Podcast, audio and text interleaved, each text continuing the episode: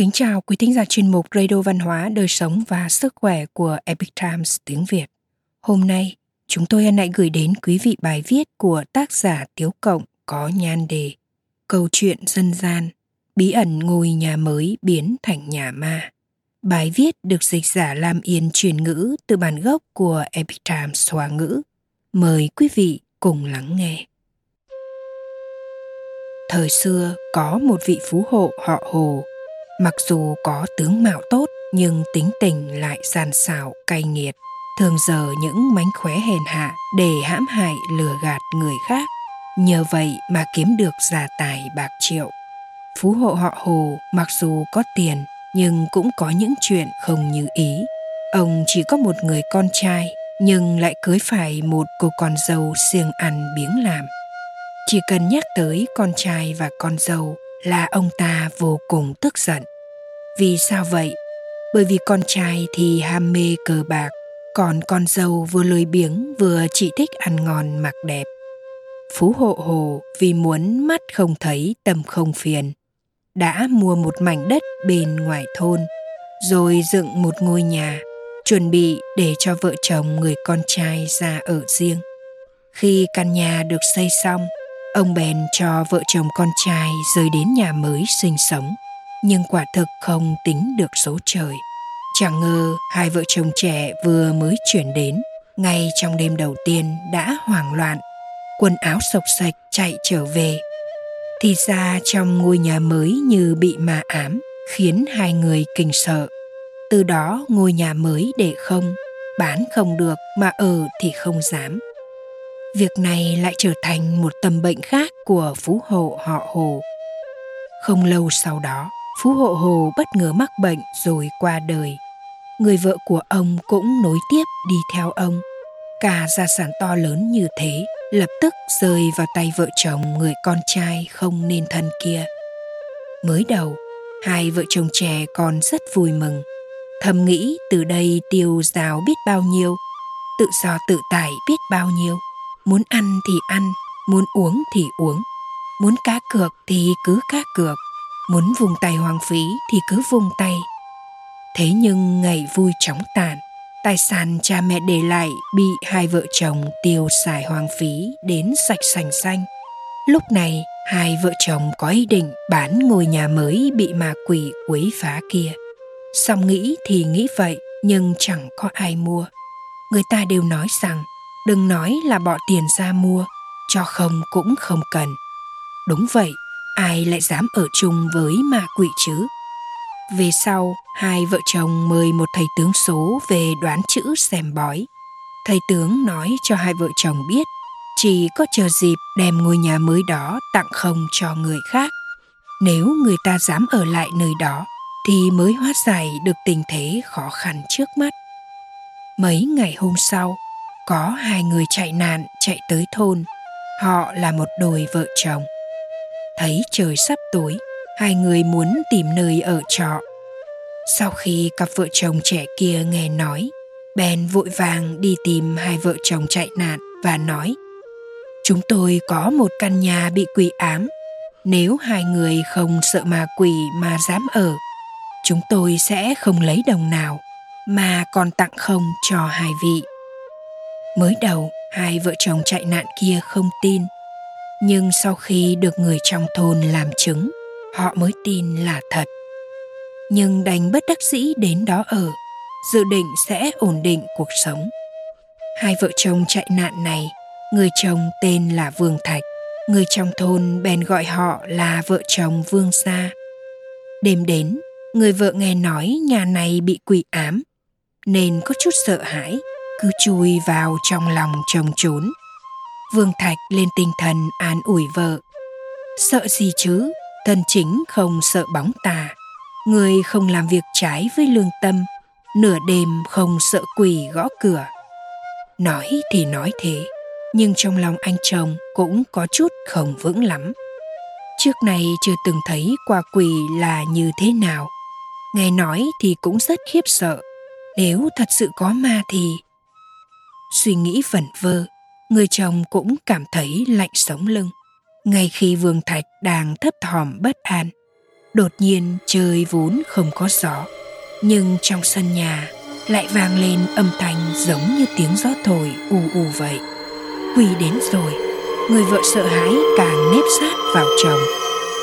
Sống lưng vương thạch toát cả mồ hôi lạnh, trong lòng cũng run sợ, nhưng vẫn cố vững tinh thần bỗng có tiếng nói vang lên bên ngoài cửa sổ. Cuối cùng đã chờ được chủ nhân của ngôi nhà này rồi. Chúng ta cùng nên quay về báo cáo kết quả đi. Vậy phải chăng chúng ta nên cáo biệt gia chủ? Thôi đừng, nhìn tướng mạo của hai chúng ta khiến người ta sợ hãi. Diêm vương mà trách tội xuống, làm tiểu quỳ như chúng ta không gánh nổi. Thế thì thôi hai chúng ta trở về báo cáo đi. Chỉ chốc lát sau, bên ngoài gió êm sóng lặng, yên tĩnh không tiếng động. Tất cả đều im ắng. Vương thạch cả đêm không ngủ. Chuyện hai tiểu quỷ kia nói với nhau ở bên ngoài cửa sổ khiến cho anh bối rối không hiểu gì. Vương thạch chỉ hiểu tiểu quỷ nói mình là chủ nhân nhà này, nhưng là vì sao? Hôm sau trời vừa hừng sáng phía bên ngoài cách ngôi nhà không xa, có rất đông người trong thôn đang tụ tập náo nhiệt. Một người nói, tối hôm qua nhất định quỷ đã dọa cho hai người kia sợ hết hồn, nào có ai không sợ quỷ một người khác nói, có lẽ bị dọa chưa tới nửa đêm đã chạy trốn mất rồi. Còn có người nói, có phải bị hù chết rồi hay không? Tóm lại, đám người đến xem này người một câu, ta một câu, cái gì cũng đều nói. Vợ chồng vương thạch vừa từ trong nhà đi xa, mọi người ào tới hỏi thăm chuyện gì đã xảy ra. Vợ chồng vương thạch chỉ mỉm cười không đáp, nói rằng, từ nay về sau sẽ an cư lạc nghiệp ở nơi này. Mong bà con láng giềng chiếu cố. Buổi sáng hôm đó, hai vợ chồng vương thạch thu dọn phòng ốc sân vườn phát hiện thấy một cái hũ nhỏ đậy kín miệng. Mở ra xem thử thì hóa ra một hũ đựng đầy đĩnh bạc dòng. Hai vợ chồng lập tức bàn bạc. Số bạc này không phải của mình thì không thể chiếm làm của riêng, hẳn là nên mang trả cho vợ chồng hồ gia. Thế là hai vợ chồng vương thạch mang hũ bạc kia đi tới hồ gia. Lại nói hai vợ chồng hồ gia đang ở trong nhà vui mừng căn nhà bị quỷ quấy phá, rốt cục cũng đã có chủ rồi. Lần này, cả hai lại sống những ngày sung sướng. Đúng lúc này thì hai vợ chồng vương gia tới. Sau khi nói rõ lý do và trả lại hũ bạc, họ khiến hai vợ chồng hồ gia vui mừng không thôi. Chờ sau khi vợ chồng vương gia đi rồi, hai vợ chồng hồ gia mở nắp hũ ra. Vừa nhìn thì không khỏi tức giận hóa ra bên trong nào có đĩnh vàng nén bạc gì mà chỉ toàn là mấy viên đá.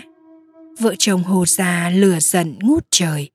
Không nhịn được, bưng theo cái hũ đi thẳng tới nhà vương gia. Nhưng hai vợ chồng hồ gia cũng không đi vào cửa, mà chỉ đứng bên ngoài bờ tường, lấy từng viên đá trong hũ ra, ném vào nhà vương gia, vừa ném vừa mắng chửi. Cho nhà các người bạc này cho nhà các người bạc này. Hai vợ chồng vương gia đang ở trong nhà bận rộn dọn dẹp. Nghe thấy tiếng động bèn đi ra xem có chuyện gì. Chỉ thấy từng đĩnh bạc từ bên ngoài bờ tường bay vào, rớt xuống trên mặt đất. Đợi vợ chồng hồ gia mắng chửi xong rồi rời đi. Hai vợ chồng vương gia vẫn ngờ ngác, không hiểu chuyện gì. Đến đêm hôm đó, vương thạch nằm mộng thấy phụ thân mình. Ông nói với vương thạch rằng, con trai, những chuyện xảy ra ngày hôm nay, phụ thân đều biết hết. Con chớ vì hũ bạc này mà khó xử.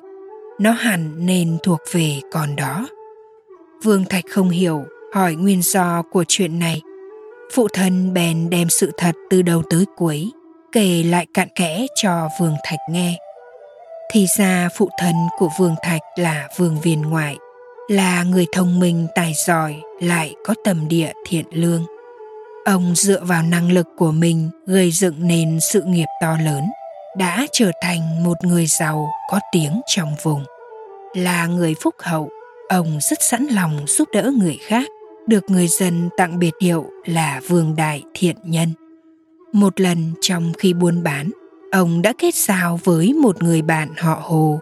Hai người sau khi quen biết nhau, càng nói chuyện càng thấy tầm đầu ý hợp, càng tâm sự càng cảm thấy thần thiết.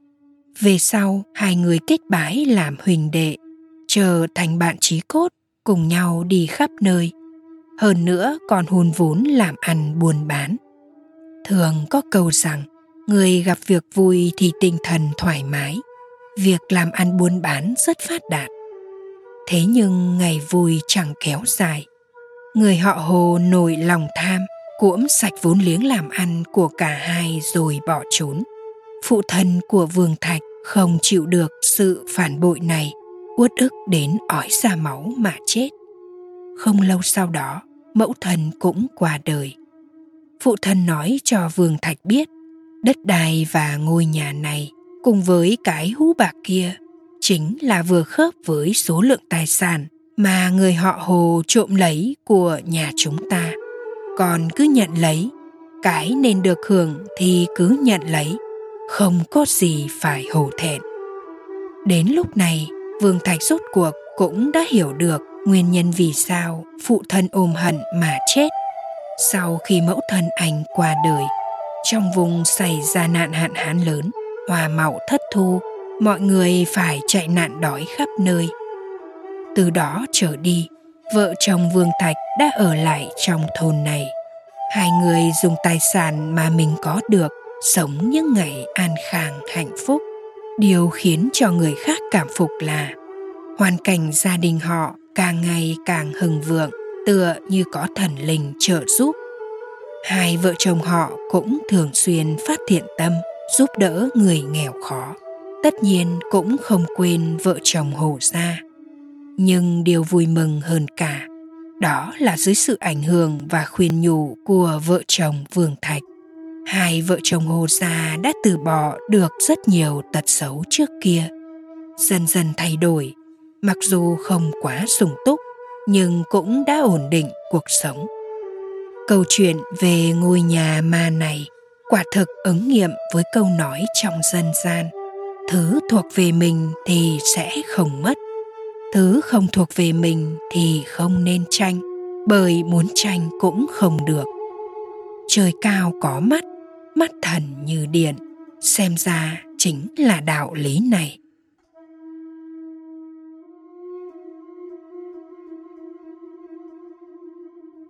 Quý thính giả thân mến, chuyên mục radio văn hóa, đời sống và sức khỏe của epic times tiếng việt đến đây là hết để đọc các bài viết khác của chúng tôi. Quý vị có thể truy cập vào trang web epictimesviet com. Cảm ơn quý vị đã lắng nghe, quan tâm và ghi danh theo dõi kênh. Mến chào tạm biệt và hẹn gặp lại quý vị trong chương trình lần sau.